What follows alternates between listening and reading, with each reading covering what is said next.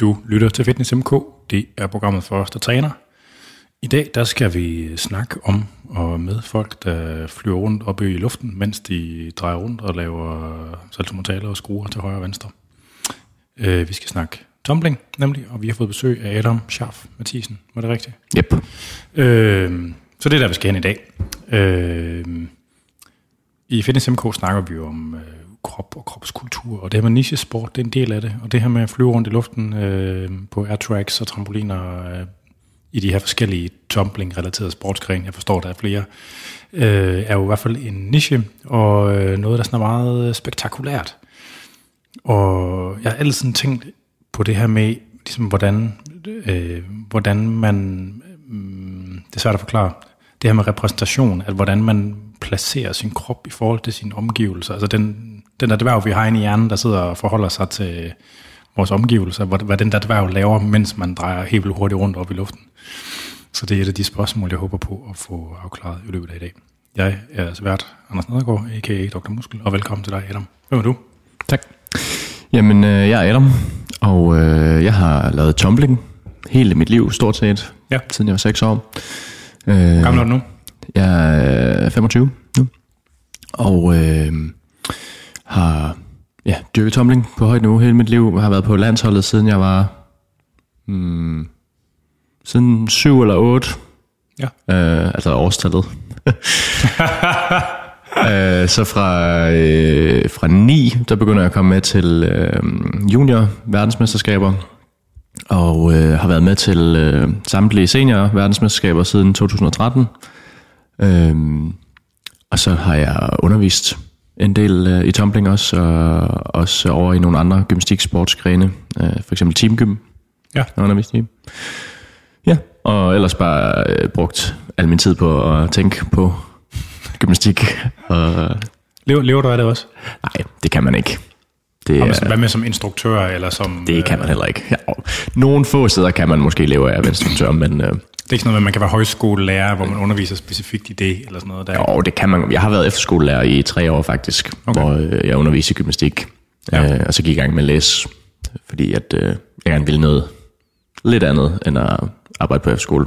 Det er meget det der med, at man startede forfra hvert år med nogle nye elever. Ja. Øh, sådan, som underviser, så kan det godt blive lidt frustrerende nogle gange, at sådan skulle lige være nået hen til et sted, hvor man synes, man har fået givet dem noget god teknik, og sådan, Nu kan man begynde på det rigtige. Ja, nu kan man begynde på det sjove, og så skal man bare starte forfra fra niveau 1 igen øh, med næste kul.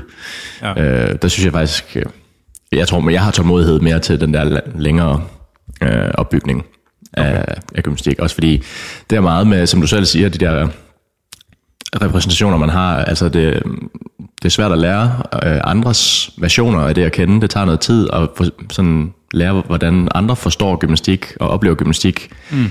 Øh, det synes jeg lige så meget er en del af undervis, som at kunne sige de rigtige tekniske ting. Det er at vide, hvordan tror jeg, de opfatter det, jeg siger, fordi det er aldrig det bliver aldrig opfattet nøjagtigt, sådan som man mener det. Det ryger altid igennem en eller anden, ja. et eller andet filter op hos øh, gymnasten. Og det ved jeg da også fra mig selv, at sådan måden, jeg opfatter ting på rettelser, jeg får og alt sådan noget, det er jo ikke nødvendigvis sådan, det blev ment. Og så skal man sådan prøve, hvis man bliver dygtig i hvert fald, så kan man begynde Ja, ja, at sådan oversætte for sig selv, hvad, hvad tror jeg, han mente med den rettelse der og sådan noget. Ja, ja. Hvad laver du så som, hvad er dit civil job? Jamen, jeg er egentlig bare studerende lige nu. Nå, du- okay. Og så øh, underviser jeg sådan lidt øh, til husbehov for lidt lompenge og for sjov skyld, fordi jeg godt kan lide at undervise Ja, teamgym og tumbling. ja. Fedt. Ja. Jamen, tak fordi du kommer på besøg her i Kongens København. Tak for invitationen. Øh, vi skal lige have en skiller, og så skal vi til i gang. Så til jer, der lytter med derude, der skal I huske, at I kan skrive ind til programmet med spørgsmål eller kommentarer til nærværende eller tidligere udsendelser, og det er på afn.andersnedergaard.dk. Og man kan også godt gøre det til programmets Facebook-side og Instagram, og de hedder begge to bare Fitness MK. Jeg skal også huske på at fortælle, at øh, vi er i gang med at skifte host, eller vi er skiftet host, og det kan da godt være nogle kvababbelser i forbindelse med, så hvis der er klumper i sovsen stadigvæk, når du hører det her, at der er nogle udsendelser, du ikke kan finde, eller sådan noget, så må du gerne lige skrive, øh, eller hvis der er noget andet, der ikke spiller, så må du gerne lige skrive og give mig et pej. Og jeg skal også igen sige, at de gamle udsendelser fra Radio 24, sid- Radio 24 7-tiden, de er altså ikke længere at finde på Podimo, overhovedet. Øh, de er i stedet for rykket over på øh, den nye 24-7-app, hvor de altså stadigvæk er tilgængelige gratis. Så det var bare lige det, vi skal til og i gang.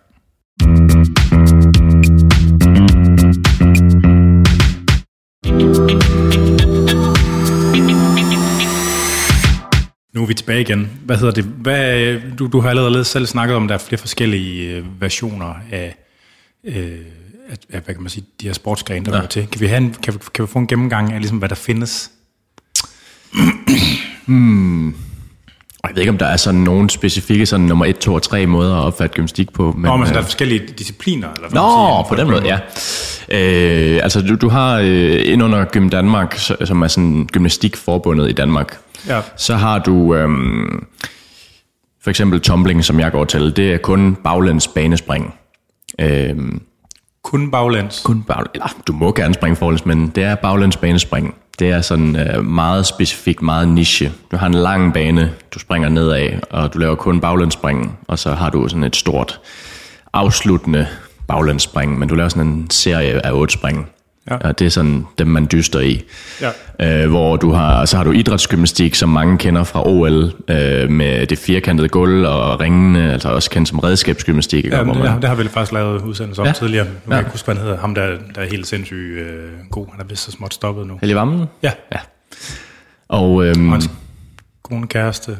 og hende kender jeg faktisk ikke. Hun er også øh, stor kanon, jeg tror. Nå, for katten. Ja. Nå. Men det vidste jeg faktisk ikke. Øhm, så har du sådan noget som teamgym, som er kæmpestort i Danmark. Og, Det er en ny, relativt ny disciplin, ikke? Jo, det kan man godt sige. Altså, den er meget sådan populær i Norden, og så den lige så stille ved at sprede sig, men de har, indtil videre så har de kun et EM, fordi det er meget altså inden for Europas grænser, at den sådan er kendt og populær, og især i Skandinavien, det, det er dem, som ligesom er rigtig dygtige til det, men det er kæmpestort i Danmark, øhm, og udspringer måske og, og, ja, undskyld, hvad er det sådan mere konkret? Ja, men det er jo sådan, øhm, sådan tre discipliner i en sport, hvor du laver øhm, banespring og trampolinspring og så en rytmisk serie.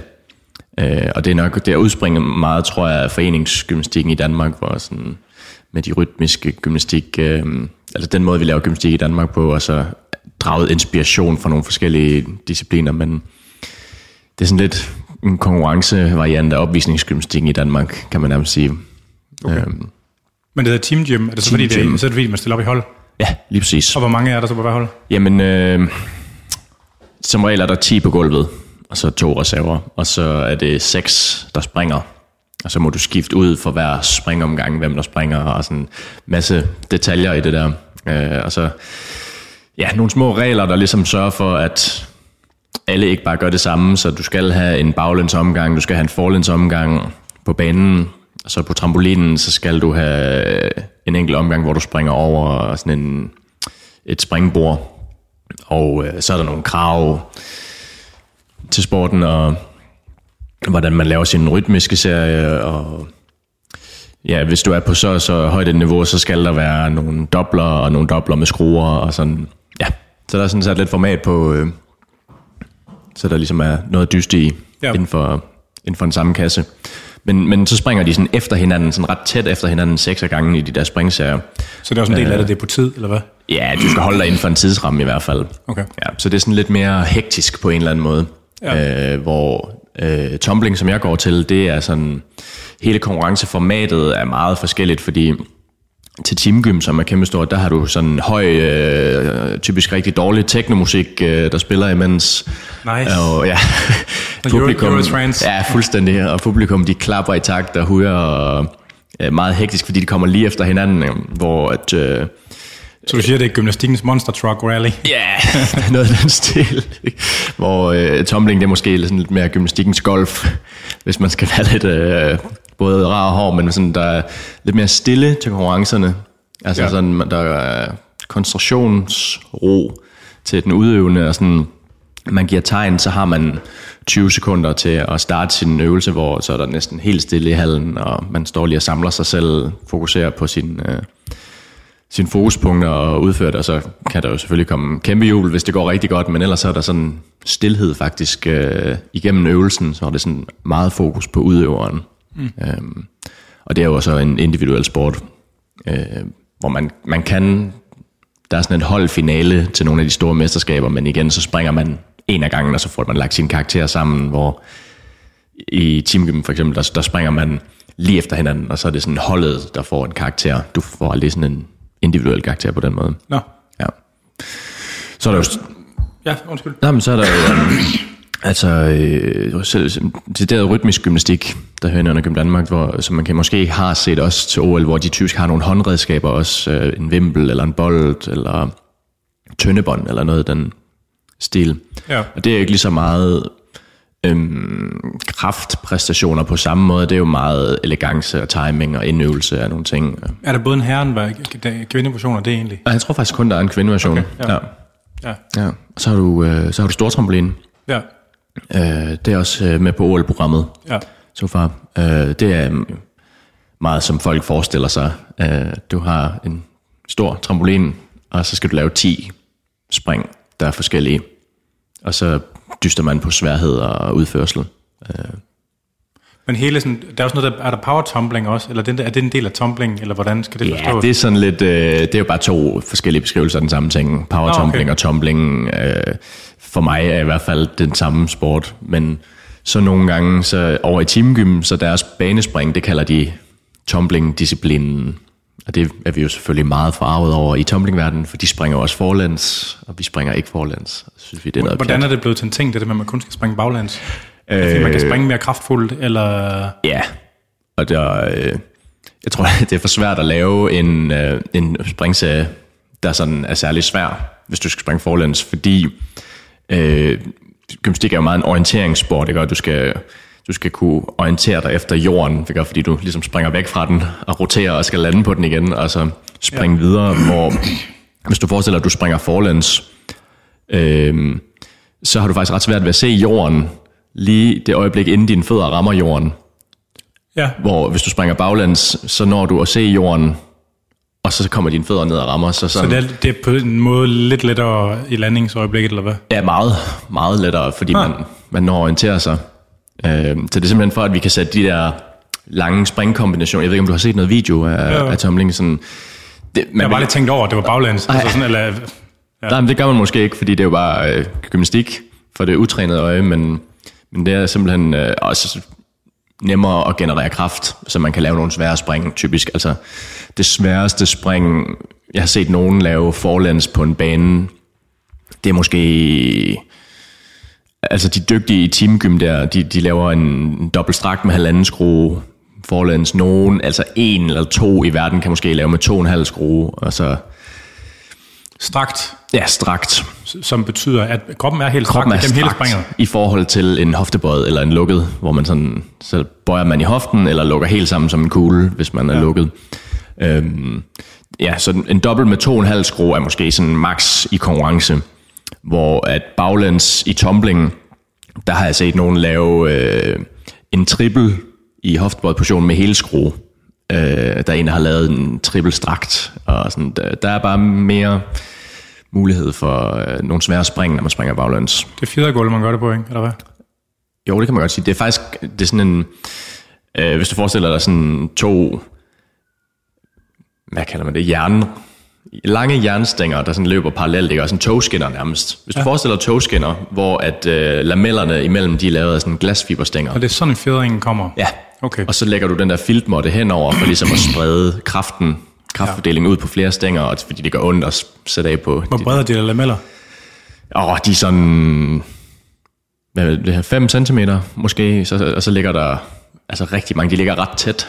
Er det overlappende, eller Nej, de ligger sådan... Øh, så er der lige en centimeter mellem? Ja, yeah, en lille smule, og så er der faktisk sat sådan nogle plastik dimser ovenpå, der hjælper endnu mere med at fordele trykket ud over hele... Øh, altså, jeg skulle tage et billede med, så det giver meget bedre mening, når man kan se det, men øh, det er lavet som sådan en, en fjedring, hvor du selvfølgelig har bedst fjedring inde på midten, fordi det er der, Selvfølgelig, ja. stængerne kan bøje kan man- mest.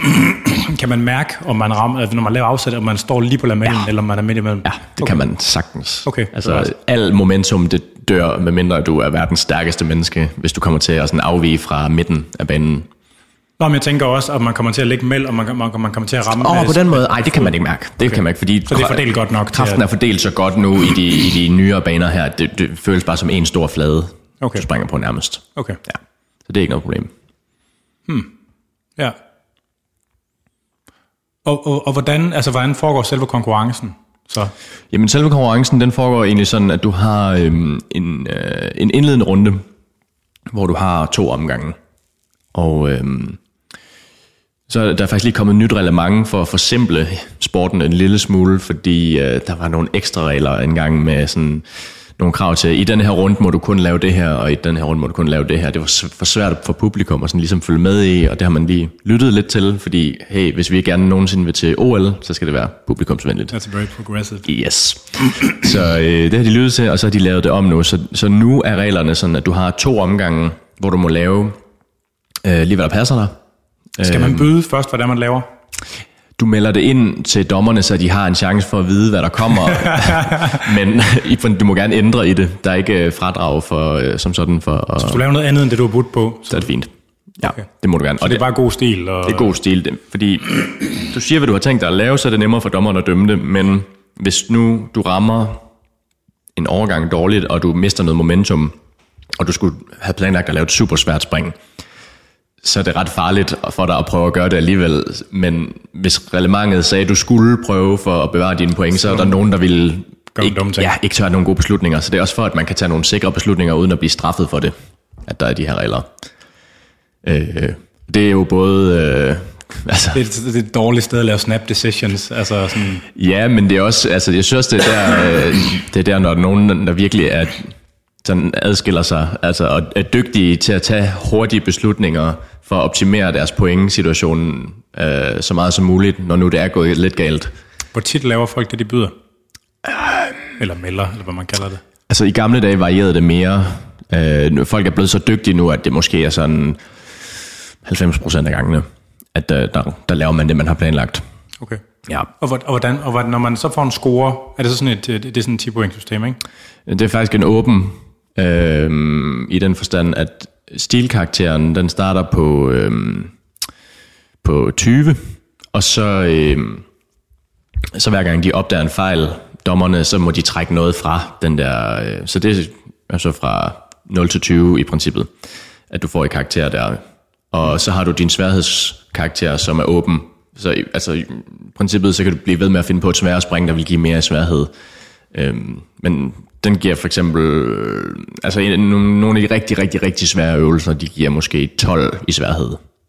Men der har man simpelthen sådan en... en øh, Der er nogle fastlagte point ja, præcis, for, ja. for hvert spring, du laver. Hvad, hvad giver det så i sværhedsgrad? hvad sker der, når folk laver en ny ting? Altså sådan et nyt spring? Ja. Jamen, du kan ikke rigtig lave et spring, man ikke har kunne forestille sig endnu, fordi det er meget bygget op omkring, hvor mange rotationer du laver, og hvor mange skruer du laver, hvilken position du laver det i, og du kan ikke rigtig opfinde en ny position. Har man så allerede lavet, altså er der allerede spring i den der tabel, som man bruger, som der ikke er opført, som der ikke er nogen, der har lavet endnu? Ja, det er der. Nå, okay, så man har, man har, Ja, man har tænkt frem- foran. Ja. Nej, men det, det er lavet ud fra sådan nogle mat- matematiske modeller, sådan så at du i princippet, hvis så var en, der lavede en femdobbelt salto, så har vi modellen for, hvad den skal give i sværhed. Okay. Øh, det er ikke så relevant, men det er meget sjovt at regne på, øh, hvis man er nørd. Hvad... Bliver de så justeret efterhånden, som folk de, altså måske opdager? Altså, Ja, hvis, hvis, hvis der bliver meget sådan øhm, kørt øh, meget på det samme spring, fordi folk har fundet den optimale måde at, at lave det på, så kan, så kan de godt finde på at, at justere det. Altså, i gamle dage, så gav en triple og en, en dobbeltstrakt med to skruer, de gav næsten det samme. Øh, fordi dobbeltstrakt med to skruer var sværere for folk dengang. Øh, og nu er folk blevet dygtigere til det, så nu giver den dobbeltstrakt med to skruer, den giver mindre end en triple nu. ja. Hvor, hvor meget vejer det sidste spring i forhold til det før?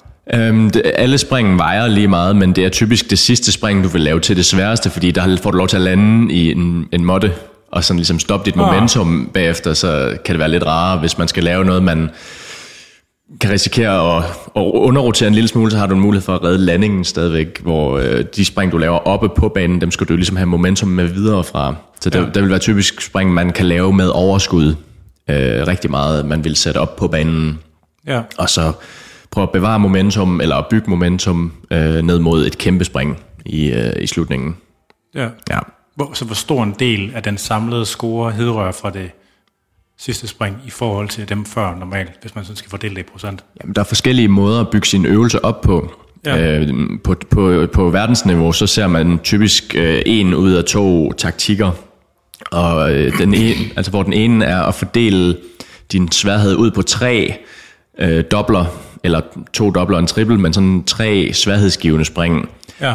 Eller lave et øh, enkelt spring op på midten, og så et kæmpestort spring ned i enden, sådan så du på den måde, fordi det er svært at lave de der dobler op på banen, så kan man ikke komme typisk ned til et lige så svært spring, hvis du har Fordi man taber for meget fart, to, eller hvad? ja, du tager for meget momentum, bruger for mange kræfter ja. i løbet af de der 10 sekunder. Øh, så hvis du piller den ene af de der dobler ud, så kan du bygge mere momentum og bevare flere kræfter og lave et sværere slutspring ned i enden. Og det er jo sådan, altså både matematisk, hvad kan bedst betale sig, men også i forhold til evner. Hvad, altså så er der nogen, der bare er sindssygt dygtige til de der tripler med skruer. Det var jeg aldrig, så jeg kørte mere over i den der med at lave øh, tre store spring, der var så ikke havde lige så høj sværhedsgrad, men så havde jeg et spring mere, der gav høj sværhedsgrad. Ja. Øhm, og det har sådan ligesom været, det var det, der var meget populært i sådan slut nullerne, start 10'erne, hvor jeg var barn og begyndte at, eller blive teenager og sætte, sætte mine øvelser sammen. Og sådan, man kan godt se nu faktisk øh, på den yngre generation, at de er vokset op med nogle lidt andre øvelser, end jeg er, og sådan har øvet sig på nogle lidt andre ting, end jeg har, dengang jeg var på deres alder. Sådan, så det kommer også sådan øh, i bølger, hvad for nogle øvelser, der bliver populære. Altså man kan sådan meget tydeligt se, hvis man er nørd, ligesom jeg, og har set al tumbling nogensinde, cirka. så øh, alt det der er på YouTube i hvert fald, så kan man sådan se trends i hvilke øvelser, der bliver lavet meget sådan op igennem, altså startnullerne, midtnullerne, slutnullerne, og sådan følge relevansskiftet, hvordan det præger sådan de der, altså der er nogle øvelser, der går meget igen. Ja. Øh, især, især i tidligere, hvor der var de der restriktioner på, øh, hvad man måtte lave, der var der et, et en skrueøvelse og en, og en lad være med at skrue øvelse, Ja. øh, hvor du ligesom var bundet af det, hvor der var nogle sådan optimale øvelser, fordi folk de, øh, de brugte det, gik meget igen, og sådan, så var der jo en periode, hvor folk lavede meget de der tre dobler, og så overgik det på et tidspunkt til, at de lavede en dobbelt og en triple, i stedet for i den der lad være med at skrue omgang. Ja. Øh, fordi at triplen begyndte at give relativt mere i forhold til doblerne, og sådan, ja. Så man kan sådan ligesom se, ja, både hvad, hvad har I været påvirket af, dengang I begyndte at blive gode, og hvad for et relevant har I levet under, hvis man ved, hvad man skal kigge efter, selvfølgelig. Ja. Ja. ja. Men tilbage til selve konkurrenceformatet. Ja. Så der var to, man har to spring Man har to spring i indledningen, ja. Du må lave lige, hvad du vil, men de store spring, de der øh, sværhedsgradspoint øh, givende spring, sådan doblerne og triplerne, alt det der, dem må du ikke bruge igen, når du har brugt den. Øh, du, har, du har sådan nogle grundelementer, der er araberspring, flikflak og whipback. Det er sådan de tre værktøjer, vi bruger, kan man sige, til at, at generere momentum og bevare momentum. Så dem sætter vi sådan ligesom ind imellem, øh, du kan næsten forestille dig ligesom et, et hækkeløb. Hvis du så har hækken som et svært spring, så har du, øh, så har du skridtene imellem, som din flikker, din webbacks. Ja, ja. Og ligesom, du ved, kom ned, jo bedre du er til at bevare momentum, når du lander, jo bedre bliver dit næste hop, og så videre. Hvis det giver mening. Ja, det gør det. Ja. Ja, Øhm, og så de der øh, de store spring, hækkespring, dem må du så ikke øh, gentage. Øh, og så det skal du så ligesom manøvrere dig inden for øh, reglerne. Så du må godt lave en dobbelt med helskrue øh, to gange, hvis helskruen er placeret i den første salto, eller i den sidste salto. Så er det to forskellige spring. Øh, Okay, men det må ikke være 1 under 2 eller 2 under 3 Det skal være 1 under 3 hvad tænker du på? Med doblerne der, eller hvad? Ja, Ja, men du må lave en... det må ikke ligge op af hinanden. Jo, det må du gerne. Nå, okay. Men du må ikke lave, du må, hvis vi tager en dobbelt strakt som udgangspunkt, den kan du sætte nogle skruer på. Der er to rotationer, hvor du kan sætte skruen ind. Du kan sætte, lave en full in eller en full out. Ja, Øh, Det er to forskellige spring, men du Nå. laver egentlig bare, du laver det samme. Du laver to rotationer og en skrue, mm. men du har lagt skruen et andet sted, og så kalder vi det noget andet. Øhm, eller så kan du lave en dobbelt strakt eller en dobbelt hofte, hvor du er helt strakt, eller du bøjer i hoften, eller lukker dig helt sammen, så er den dobbelt lukket. Øh, så kan du bruge, det er sådan nogle redskaber til at lave forskellige spring. det er næsten ligesom sådan noget skateboard-snak. Ja, double, double flip front stride, Ja. manual. Jeg synes, at de er lidt mere street i deres navngivning, og så kan de godt nogle, nogle gange hedde et eller andet random, hvor at sådan, Ja. Jeg synes i hvert fald, der er en smule logik i Jeg det. det, der, øh, giver mening. Jeg synes bare, det er meget sjovt, det Ja, ja, men men det måde, er som det. alle sportsgrene har deres eget sådan... Øh, Jamen, det bliver en hel uh, Lingo. ja, grammatik og det hele. ja. Ja, men så får du så point for dine to øh, indledende øvelser der. Mm. Og så dem, som har øh, de 16 højeste øh, scorene, de kommer i en semifinale. ja. Og så har du øh, en omgang i semifinalen. Og der, det er ligesom nulstillet, der må du godt bruge alle de der spring, du havde brugt i indledende. Øhm, og så går de otte bedste fra semifinalen til finalen. Og der er så et lille twist, der hedder na- nationsreglen, øh, som betyder, at der må højst være to fra en nation i finalen, selvom vi, vi må stille med fire til de der store mesterskaber. Okay. Øh, og det, det, er, det er egentlig fordi, at på et tidspunkt, så kunne det godt have været en finale, hvor det kun var Kina og Rusland, for eksempel. Altså fire fra Kina og fire fra Rusland. Nå, Ja, og det var måske ikke så sjovt for alle andre end Kina og Rusland. Så for ligesom at, fordi de var så dominerende engang, så for ligesom at give lidt mere diversitet i finalerne, og, og sådan noget, så bliver, blev nationsreglen lavet. Og det er sådan, skifter længe, Rusland var vanvittigt dominerende på et tidspunkt. Kina var også, England har været, det er sådan lidt mere spredt ud nu. Altså, der er mange dygtige nationer nu. hvor gammel er, undskyld, hvor gammel er tumbling som sport? Mm. Er den lige så gammel som resten af gymnastikken, som de klassiske discipliner? Eller? De, er lidt, de klassiske discipliner er lidt ældre. Altså, altså tumbling er jo udsprunget lidt af det, tror jeg. Af dem, der godt kunne lide at lave gulvøvelsen på, til idrætsgymnastik, kunne jeg forestille mig. Ja. Øhm, men den er, den er, som jeg forstår det, så opstår den sådan lidt over i Rusland. Øhm, hvor de laver sådan nogle baner der. Øh, jeg tror, de brugte ski dengang. Øh, Lol. som, øh, som lameller. Der, de der afsats lameller. Øh, jeg har i hvert fald set et eksempel på en, Hvor er det henne? Er det 60'erne eller 70'erne? Eller er det Ja, før det er verdenskrig, eller? jeg må være der helt svar skyldig på sådan præcis hvornår, men jeg, jeg, jeg tror, det er sådan 70'erne, 80'erne, Okay. at, øh, at det opstår, og så kommer det, det kommer til Danmark sådan i, i 90'erne, sådan midt 90'erne, Okay. og sådan lige så stille udvider sig. Øhm, Og du er også sådan rimelig first mover-agtig, så? ej, da, jeg, jeg startede først sådan i 4, 2004-2005, øh, hvor altså, der har været mm, to generationer, vil jeg sige, før mig. Øh, Hedder man kort de generationer så? Ja, men øh, skal vi sige, jeg er også... Øh, altså, du ved jeg, være gammel, jeg er jo gammel i tumbling øh, med mine 25 år. Øh, Hvor, altså, hvor, hvor mange år kan man være øh, god? altså forudsat, at man selvfølgelig har haft tiden til at opbygge sine kompetencer og sådan Ja. Altså. det er svært at svare på, fordi at de, man stopper jo ikke kun fordi, at man ikke er god mere. Man stopper jo også fordi, at man kan ikke leve af det her. Så der er også nogen, som ligesom Hvem de andre lande? De har vel altså statsprofessionelle. meget få, vil jeg sige. Rusland, de kan måske leve en lille smule af det. De får i hvert fald en pose penge fra staten, så vidt jeg har forstået, øh, hvis de vinder en flot medalje eller et eller andet. Kina kan måske overleve på det, men ellers ikke. Nå. Altså, det er, det er meget passionspræget sport, ikke? Altså, man bruger sine penge på den. Man tjener ikke øh, penge på den. Nej, men, men det er der jo mange, altså sådan er der jo mange Ja, ja. sportsgrene, der er. Altså, Helt sikkert.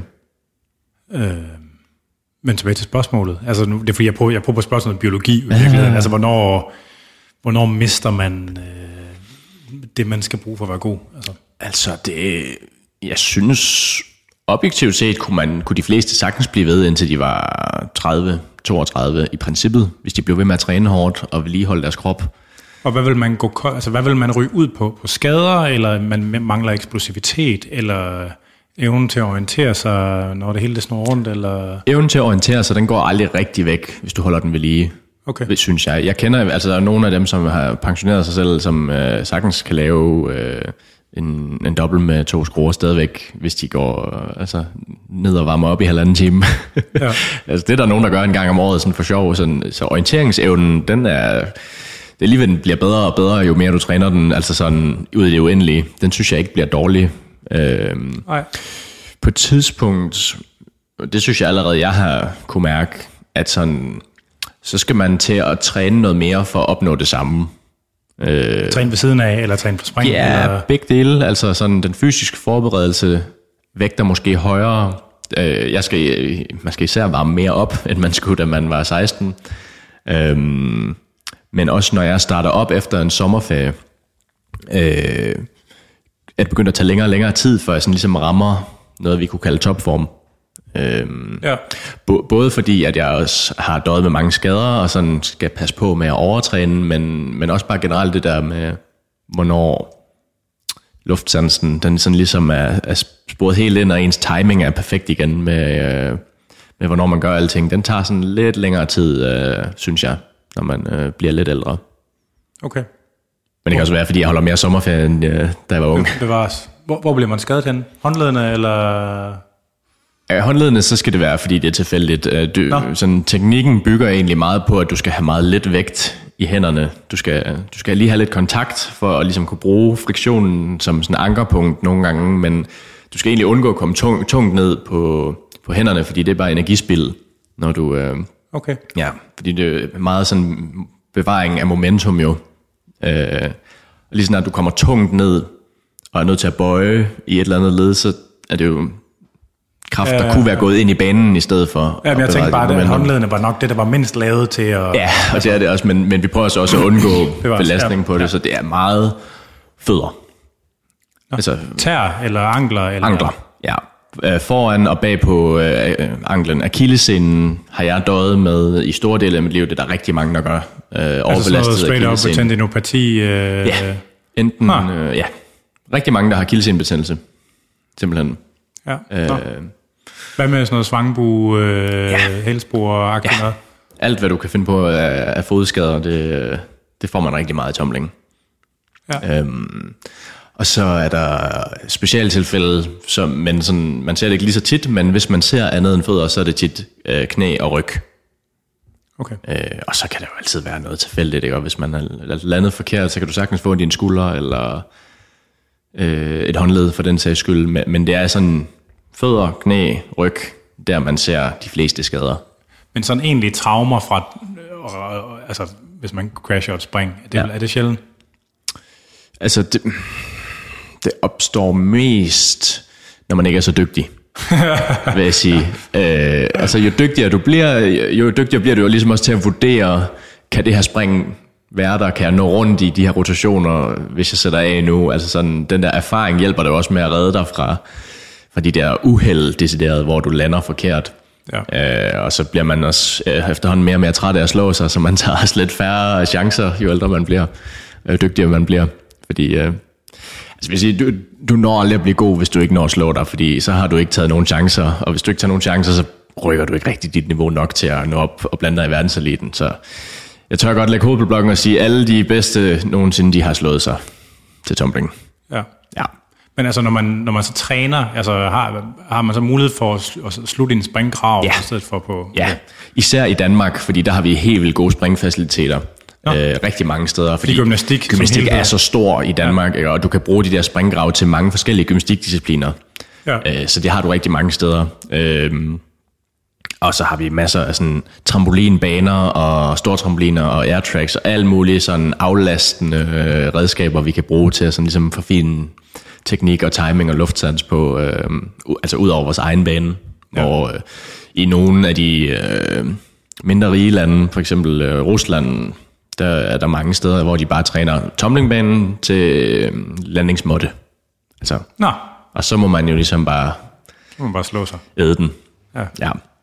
Og der er nogle gange, når vi er ude til de der øh, store konkurrencer, jeg kan især huske som, øh, som yngre, da, da vi kom ud og så russerne træne for første gang til de der konkurrencer, hvor vi synes, at åh, den var godt nok hård landingsmåtten øh, ude til konkurrencen, fordi vi var vant til at springe til, til grav, og man, man turde næsten ikke lave sin, sin store slutspring, fordi det bare gjorde så nas at, at komme ned på, og så ja, de væltede jo rundt og landede lige på snotten, og så rejste sig op og gik ned og prøvede igen, uden at fortrække en mine, fordi det var jo bare hverdagskost for dem. Det, ja.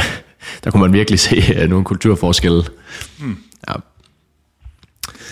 Hvordan, øh, hvordan ser den perfekte springer ud? Er der sådan en stærk selektion for kropsbygning? ja, man kan i hvert fald sige, altså der har været Han mange... er nok ikke to meter høj, så meget kan jeg regne ud. Nej, det, øh, det er der langt imellem. Jeg er en af de høje. Og hvor høj er du? Jeg er 71. Okay. Altså, altså, ja, altså sådan relativt, hvis, når man kigger på finalen i hvert fald, Hvis man står øh, og kigger på finalen, så vil jeg være en af de højeste. Okay. Men vi har haft mange forskellige størrelser verdensmestre, for eksempel, øh, igennem årene. Men, men, men dem, som vi ser så typisk, som er aller, aller, aller, aller dygtigst, de er måske 61, vejer et sted mellem 50 og 65 kilo, og er altså en, en stor eksplosiv muskel. De er ja. ikke nødvendigvis, altså de er ikke store muskler nødvendigvis, de Ah, er nej. bare super hurtige. Ja. Ja. Øh, så hvis du er, hvis du Hvad er lille og stærk.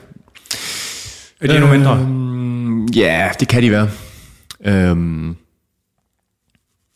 type, ja. Jo, jo mere eksplosiv, jo bedre. Ja. Så øh, de der, de meget høje med lange ben, de har ikke en særlig stor fordel i lige præcis Du tumbling. siger, at jeg har, du siger, at jeg har ikke en stor fremtid som tumbler foran mig. Nej, af flere årsager måske. Det var også. Men ja, ja, kvinderne følger lidt det samme mønster- med at være øh, relativt lave i højden, og sådan relativt korte ben og meget stærke ben, Ja. øh, vil man typisk se. Sådan kraftige lår øh, og lægmuskler ja. øh, er det, man typisk ser. Laver folk, øh, altså dem, der sådan er seriøse, laver de meget støttetræning? Ja, Okay. Ja, jeg vil sige, inden for de, dem, i hvert fald i Danmark, øh, som jo er det, jeg ved allermest om, altså der har det virkelig udviklet sig de sidste øh, 10 år med den fysiske træning. Altså da jeg startede med at blive udtaget til de der juniorverdensmesterskaber, så havde vi nogle krav, som vi skulle kunne opfylde fysisk, som var sådan noget som, du skal kunne tage 40 armbøjninger, og du skal kunne løbe en Cooper-test på øh, så så mange meter. Og, Det var et krav fra hvem? fra landstræneren, for at vi ligesom, altså du kunne være dygtig nok, sådan springmæssigt, Men, men du har simpelthen fået som tegn på, at man tog det andet seriøst Ja, på en eller anden måde. ja, så og selvom du- det ikke har noget specifikt at gøre med. ja, det var ikke så springspecifikt, det var mere sådan grundfysisk. Og det udviklede sig så til, at øh, nogen, der var nogle trailblazers, der sådan begyndte at styrketræne som øh, supplement. Nogen synes også bare, at det var fedt at styrketræne, og fandt ud af, at det gavnede deres gymnastik rigtig meget at styrketræne. Øh, og så cut til nu, hvor at du kan ikke kalde dig selv en seriøs gymnast i Danmark, hvis du ikke styrketræner som supplement længere. Okay. Altså, så vil du blive, du vil blive kigget på med nysende næsebor og hævet øjenbryn, hvis du tror, du kan blive den bedste uden at styrketræne øh, ved siden af. Alle, alle løfter vægte, hvis de øh, gerne vil blive dygtige. Ja. Ja, simpelthen. Altså, nogen, øh, min gode ven og kollega Rasmus Steffensen, som er nykronet europamester, øh, Det så jeg. Ja. Uh, måske den, jeg kender, der har styrketrænet aller, aller, aller mest de sidste øh, 3-4 år. Uh, han har så også gjort et, øh, et leveværk ud af det, og er begyndt at rådgive andre uh, igennem sin virksomhed. Uh, med, med, med fysisk træning, som, uh, altså både som i sig selv, men som supplement til sin sport Ja. uh, generelt. Um, og landstræneren Oliver Bay er, også med i det samarbejde ja. der. Øh, det, det er et partnerskab mellem de to. Den går super meget op i styrketræning, og har ligesom også trukket noget af det med ind endnu mere i, på tomlinglandsholdet for eksempel, Ja. øh, end der var tidligere. Men det er vel også en fin øh, balance mellem vægt og... Ja, Altså, altså jeg, jeg synes jo, jeg kan mærke på mig selv, jo mere jeg vejer, øh, jo hårdere er det for mine fødder. Sådan meget simpelt. Altså det gør mere ondt at sætte af, jo mere jeg vejer. er det en fordel at have små fødder? Det ved jeg faktisk ikke. Altså, det kunne det godt være, fordi så er der mindre kræfter i dem, ikke, når man... Øh... Jo, men du koncentrerer selvfølgelig også, hvad skal man sige, kraft-outputtet på et mindre område. Men lander man på hele foden? Det kommer an på, hvordan du sætter af, fordi hvis du gerne vil opad, så, så skal du jo tage noget fremadrettet momentum, og så ligesom stoppe det op. Og så er man nødt til at rulle hen over foden. Ja, så står, så står man sådan i en, i en stemstilling, hvor du har meget flex, flektion på, Ja, ja. Øh, hvad hedder det, dorsal flektion, tror jeg det hedder. Du er det altid om, på du må ikke spørge mig. øh, på dit, på dit fodled, det giver, det giver høj belastning øh, på det forreste den del af anklen der. Ja. Øhm, hvor hvis du prøver, hvis du skal lande og stå stille, så prøver du at sådan lande midt på foden og sådan, som tage, den, tage kraften i lårene i sådan en, en squat landing. Ja. Ligesom at fordele kraften. Og når du laver en dobbelt, og så skal have momentum videre fra så læner du dig ligesom tilbage, og så kommer du nok ned og trykker en lille smule mere med hælen. I virkeligheden, så det er sådan, du, du får kraft på foden på alle mulige forskellige måder. Ja. Er der en sammenhæng mellem kropsvægt og forekomsten af overbelastningsskader i stativet? Ved man det? Jeg har ikke lavet så meget, jeg har ikke lavet så mange undersøgelser på det, Jeg faktisk. kiggede lige lidt nemlig, men jeg kunne ikke sådan lige finde noget, om det godt være, at der var sådan noget... Ja, jeg synes, vi er stadigvæk lidt vej fra at, ligesom at mm, katalogisere eller dykke nærmere ned i at lave statistik på vores øh, skadeshistorik og præstationshistorik indtil videre.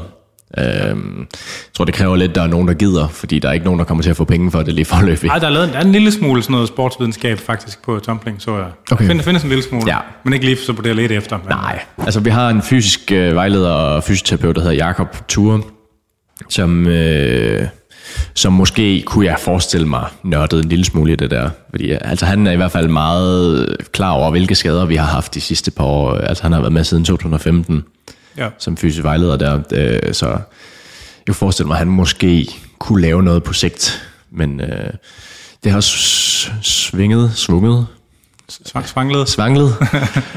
øh, hvor meget vi sådan har katalogiseret, altså på, der var et tidspunkt, hvor vi blev, hver gang vi havde en træningssamling, så blev vi vejet, og sådan, ligesom havde nogle forskellige metrics, så vi ligesom kunne følge vores fysiske tal med vores præstation, og sådan se om, øh, om der var noget sammenhæng i ja. nogle af de ting, der er det, hvor vores gamle landstræner Michael, øh, der gik øh, rigtig meget op i det der, og sådan, Han går lige regneark. ja, han, han var noget af en øh, Excel-maestro.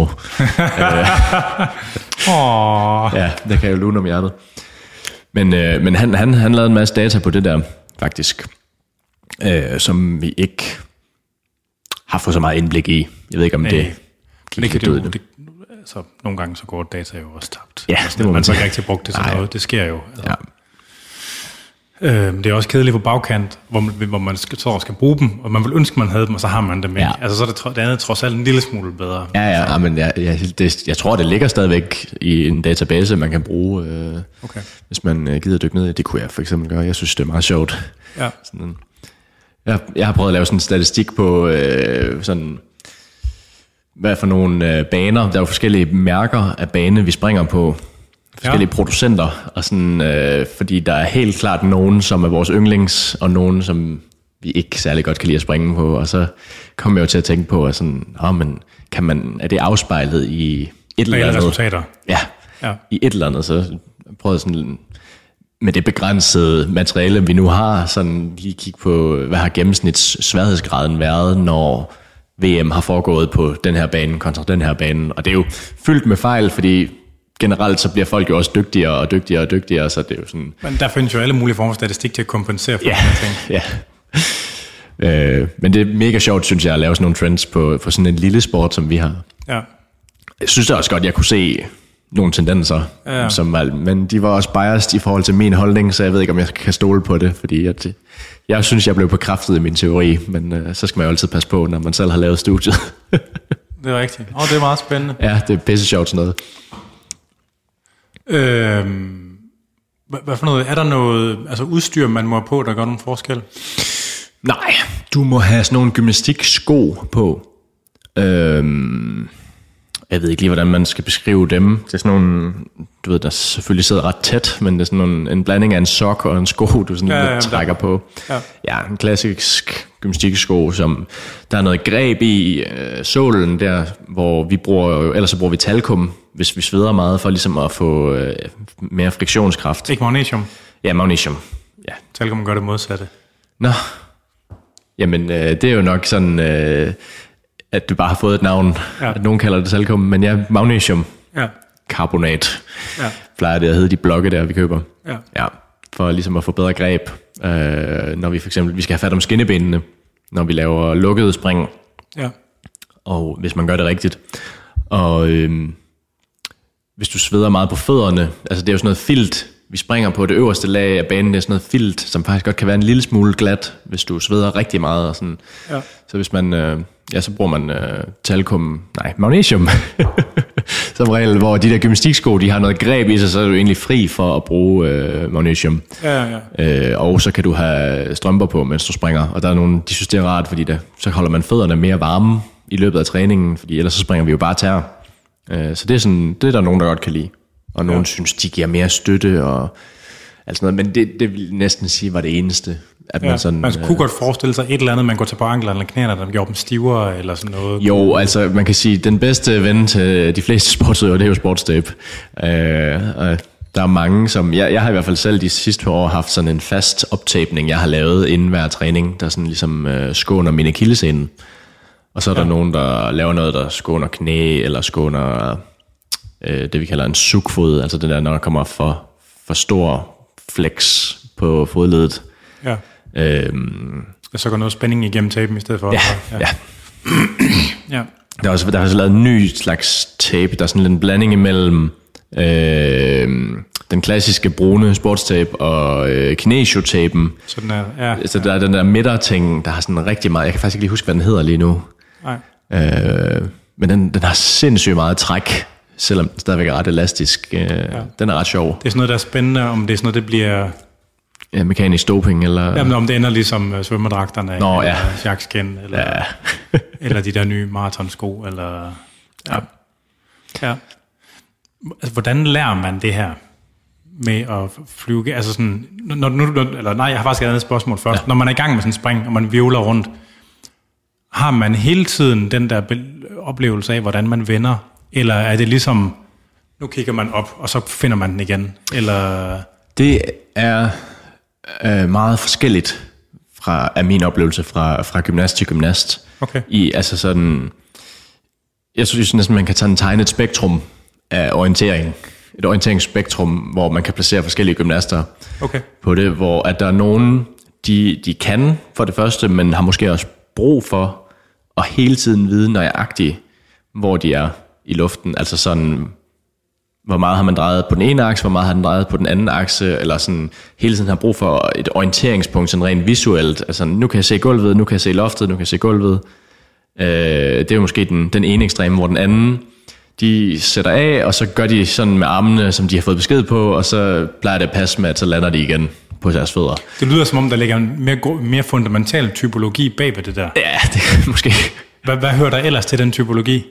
Ja, hvad tænker du på sådan... Øh, Om der er andre træk, der følger med, om der er den ene eller den anden kasse? Ja, du er nok sådan lidt neurotisk, øh, og sådan har brug for kontrol, meget kontrol generelt, hvis du hører over i den der, der gerne vil kunne se alting, og det, de er jo typisk dem, som ikke tager lige så mange chancer, og sådan har mere brug for at føle sig meget trygge, før de ligesom kan tage næste skridt, hvor dem, som ligesom ligger i den anden ende, er måske mere risikovillige, og sådan... Hmm.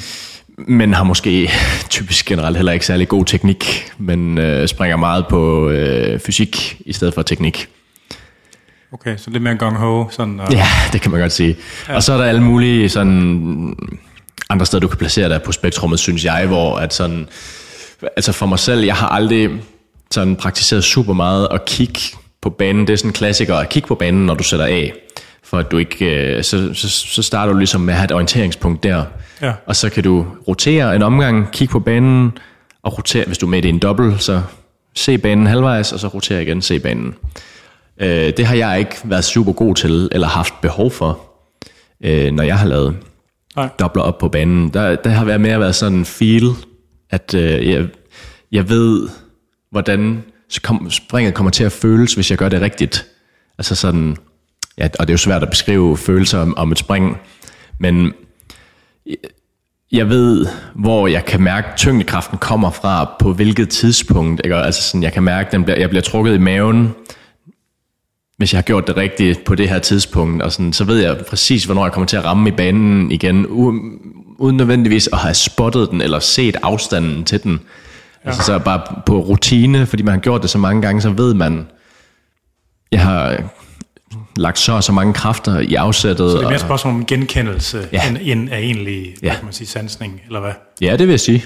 Øh, og det, det kan være, det er derfor, det tager lidt længere tid for mig at starte op igen, hvis jeg har holdt pause, fordi at sansningen måske er blevet lidt mere sådan rusten, hvor dem, som orienterer sig endnu mere, end jeg gør, de har måske i virkeligheden nemmere ved at få deres luftsans op at køre igen, fordi ja. det er mere baseret på noget visuelt, end det er baseret på noget sådan balancenave, eller hvad det nu må Ja, ja, være. men det er specielt det der med mange skruer, ikke? hvor jo. Jeg tænker, at, at man, altså, nu ved jeg ikke, hvor mange, hvad hedder det, arksekunder, eller hvad fanden, altså sådan, hvad hedder det, altså sådan, hvor mange grader i sekundet, man i virkeligheden roterer med, men det går, det, det går stærkt, ja. ikke? Jo, Altså, det, det, det er bare, jeg kan ikke rigtig gennemskue, om når man drejer allermest rundt, hvad kan man lave? 3-4 skruer, eller hvad er det, er det ja. højeste? Sådan? Altså, i tumblingen, så øh, fire skruer, tror jeg, det er det, de allerdygtigste, de kan nå op på. Hvad tager et spring? 2-3 sekunder? Nej, et sekund, halvandet sekund, jeg vil sige. Altså de store spring. Ja. ja de små spring tager meget kortere tid.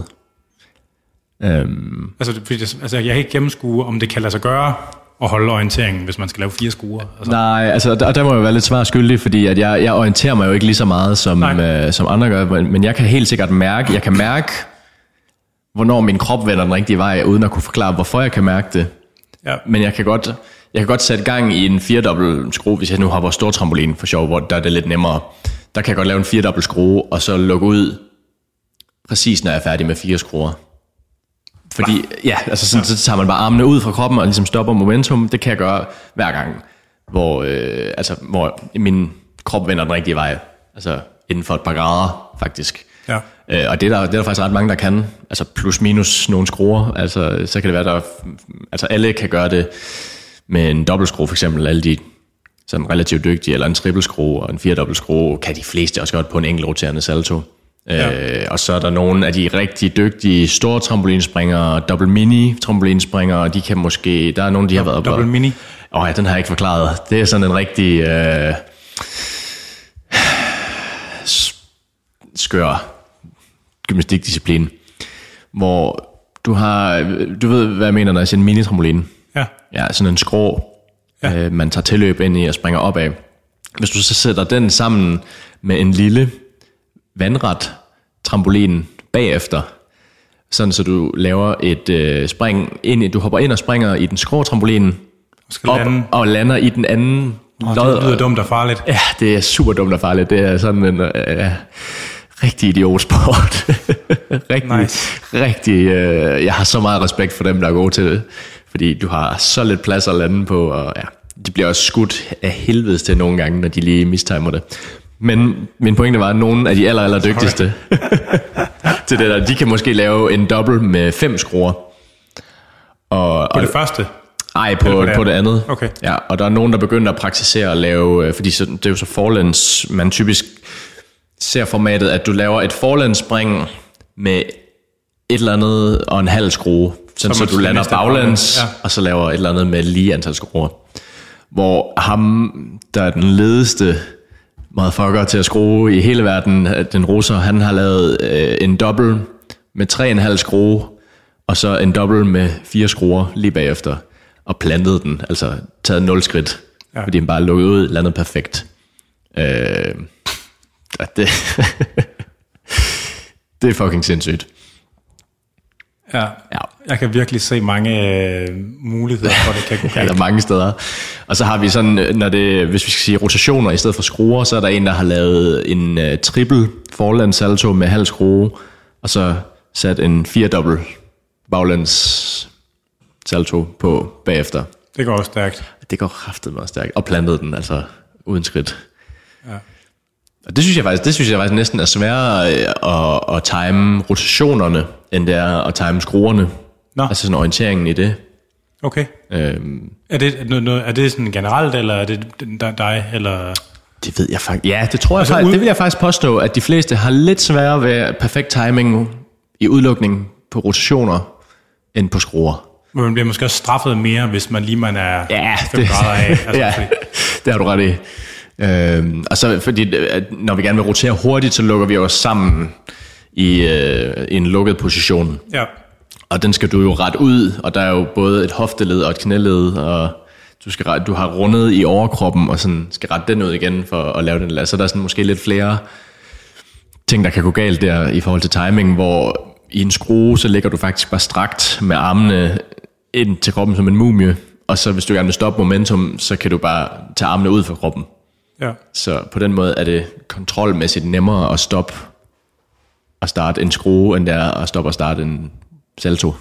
Hvor mange saltoer eller skruer skal man op på, før man reelt begynder at mærke, altså centrifugalkraften hiver i en, for at strække en ud? Mm, ja, jeg sige, allerede på en dobbeltsalto kan man godt mærke det. Altså hvis du ikke er stærk nok i maven, Ja, øh, eller, så, så kan du ikke lave en ordentlig dobbelt lukket.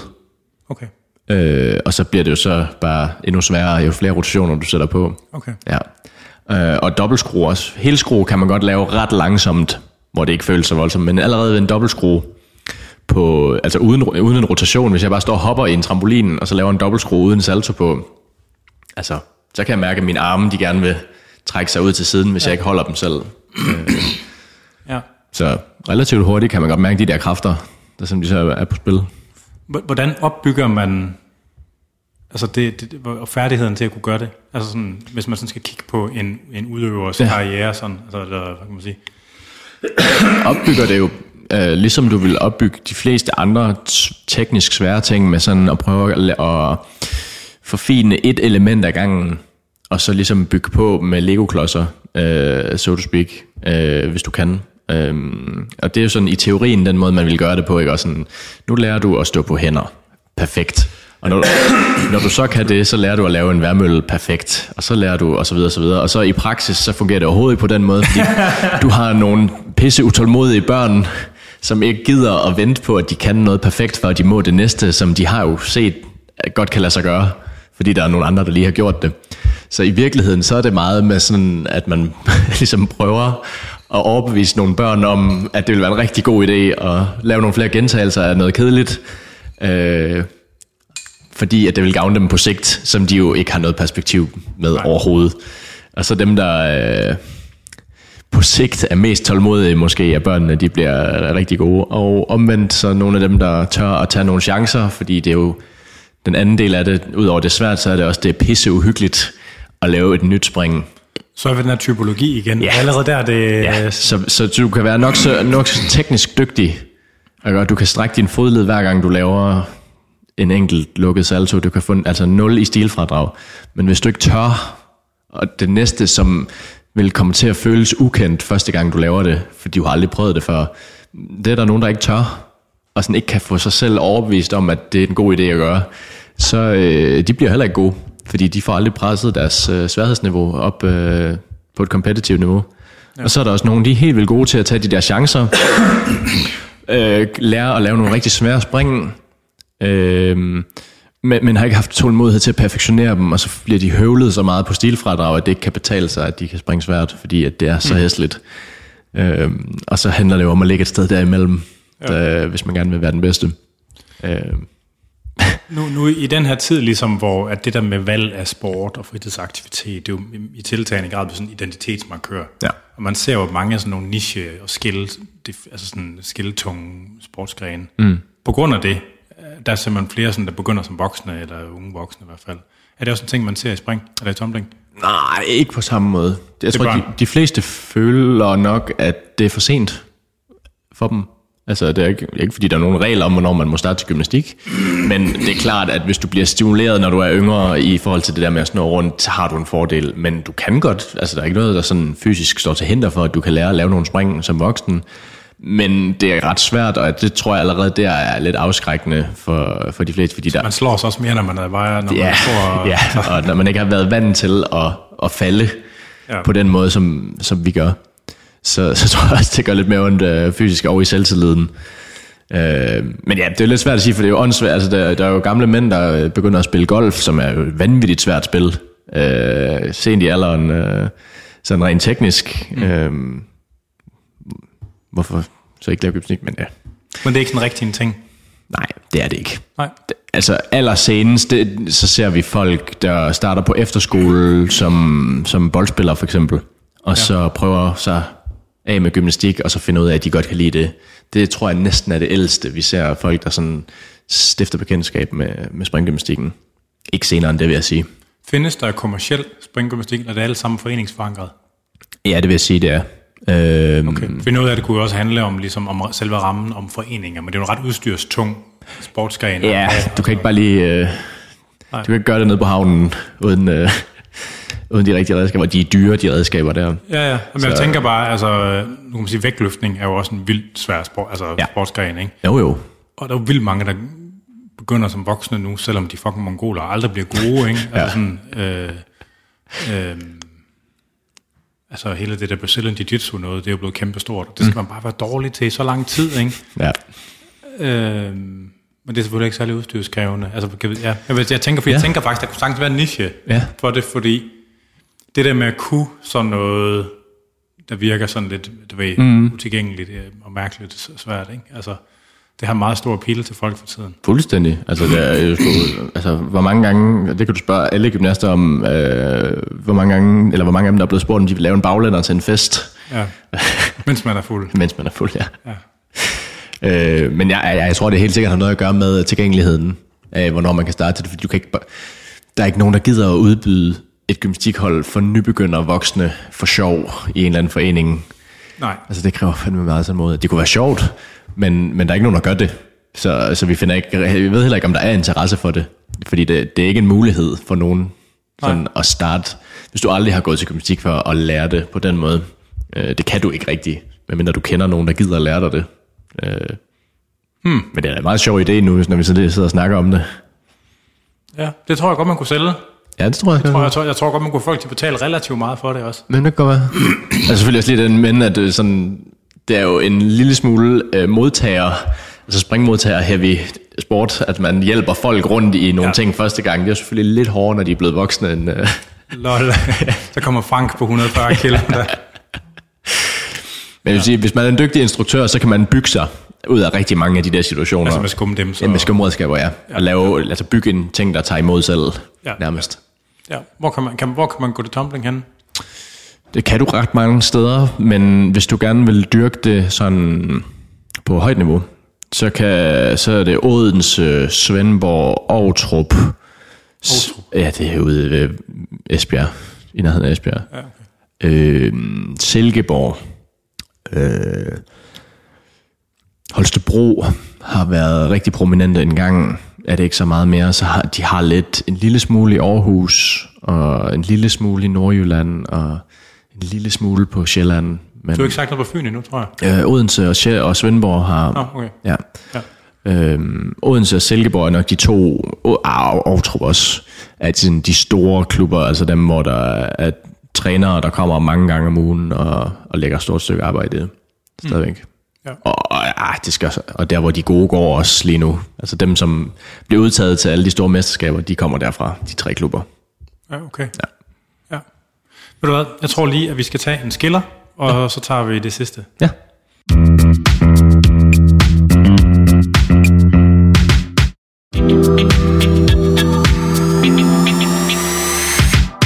Og så er vi tilbage igen. Øh, vi er næsten færdige. Det var undskyld, jeg skulle lige på toilettet før til skilleren, til lytteren derude, så der er ikke så frygtelig meget mere. Men jeg skal lige spørge om det her med, hvordan tumbling det forholder sig til, øh, altså sådan, hvad kan man sige, de andre akrobatiksportsgrene. Er der mm. stort overlap til cirkusmiljøet, eller til altså sådan, den slags ting? Ja, uh, helt sikkert uh, rigtig meget. Øh, Jeg kender um, personligt fire, fem, måske seks, der er taget i Cirque du Soleil. Uh, Så skal man være sådan rimelig ja, god. ja. Ja. Men altså, de tumbler er meget eftertragtede i, uh, i deres acts. De har jo rigtig mange forskellige uh, shows, men... Uh, Ja, ja. men øh, hvis du tumbler, så har du, og især hvis du er dansk tumbler, fordi vi har sådan lidt en premium på at have sprunget rigtig meget på de der, samme redskaber, de bruger i cirkus, Nå, øh, så har du øh, ret gode chancer for at komme med, hvis du har været øh, ind over landsholdet på et tidspunkt. Altså, så, så er du dygtig nok typisk til, at de gerne vil have dig er der, er der mange tumbler, der er på store trampoliner også, eller på, nogle af de, altså, de- eller på de andre trampoliner? Nej, men der, så- der er mange, der begynder at gå til øh, teamgym. Okay, Øh, enten øh, sådan, dyrker begge dele, eller skifter helt over på et tidspunkt. okay. Øh, ja, det er ikke unormalt, at man går den retning. Hvor stor forskel er der på at, øh, at lave de her spring på et fjedergulv, og så gøre det på en græsplæne? Øh, det, Altså, hvor meget, hvor meget kan man reelt set på en græsplæne i forhold til, altså sådan, jeg tror, det vildeste, jeg har set nogen gøre på en græsplæne på YouTube, sådan tilfældigvis, øh, det er at lave en, en dobbelt lukket med en hel skrue. Og det er sådan max så man, så man vil. det sygeste, øh, man kan på græs. Og det er vildt på græs, men det er sådan noget, altså det kan to- de bedste 12-årige, de kan lave det spring i, i tumbling. På, Så man bliver lige sat 10 år tilbage. på en tumblingbane, så altså, det hjælper ret meget at have den bane der. Ja. Ja. Men hvis du ikke er vant til den, så kan du ingenting på den bane der. Altså hvis du er vant til at springe airtrack, og så kommer over og prøver den Ash track er endnu vildere end lameller, er det ikke? Jo, jo, fordi den er blødere. Du, du behøver ikke have lige så god teknik for at kunne udnytte den. Nej. Øh, og hvis du har god teknik, så springer du endnu vildere på den.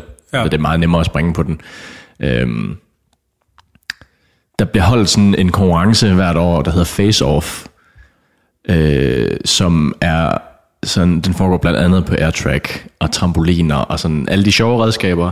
Og meningen med konkurrencen er lidt alle de ting, vi også kan, som Det er folk, der er gode til at hoppe Ja. på ting. Ja. Alle de ting, vi er også, nice. også kan, men som aldrig lige får vist til konkurrence, fordi det kan ikke betale sig at lave de der meget grineren tricks til konkurrence. Dem får man lov til at konkurrere i til face-off. Det er ret sjovt. Hvad, hvor er det henne? Det er øh, i Horsens, typisk i øh, Forum Horsens i december. Det skal du næsten prøve at tjekke ud. Øh, det tror jeg, du vil øh, synes var ret sjovt. Altså december. December, ja. Ja, ja okay. Midt december. Og så, Det er ligesom, øh, du ved, den der vildere klovn, vildere version af sportsgrenen. Ligesom, ligesom Ja. man vil gerne se svømmere med håndpadler og ja. finder og hele lortet. Bare se, hvor meget de kunne plejle af. Og Ja, sådan. Ja, det, er lidt, det er sådan lidt et all-star game på en eller anden måde. Okay. Øh, ligesom de har i NBA, ikke?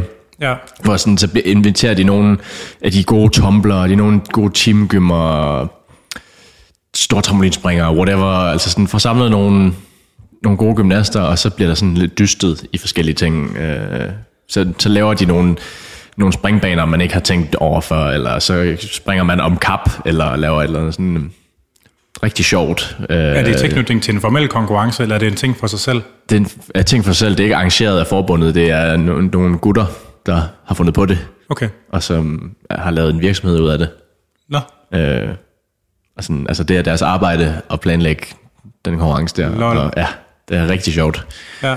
Face-off i december. Face-off. Horsens. Ja. Okay.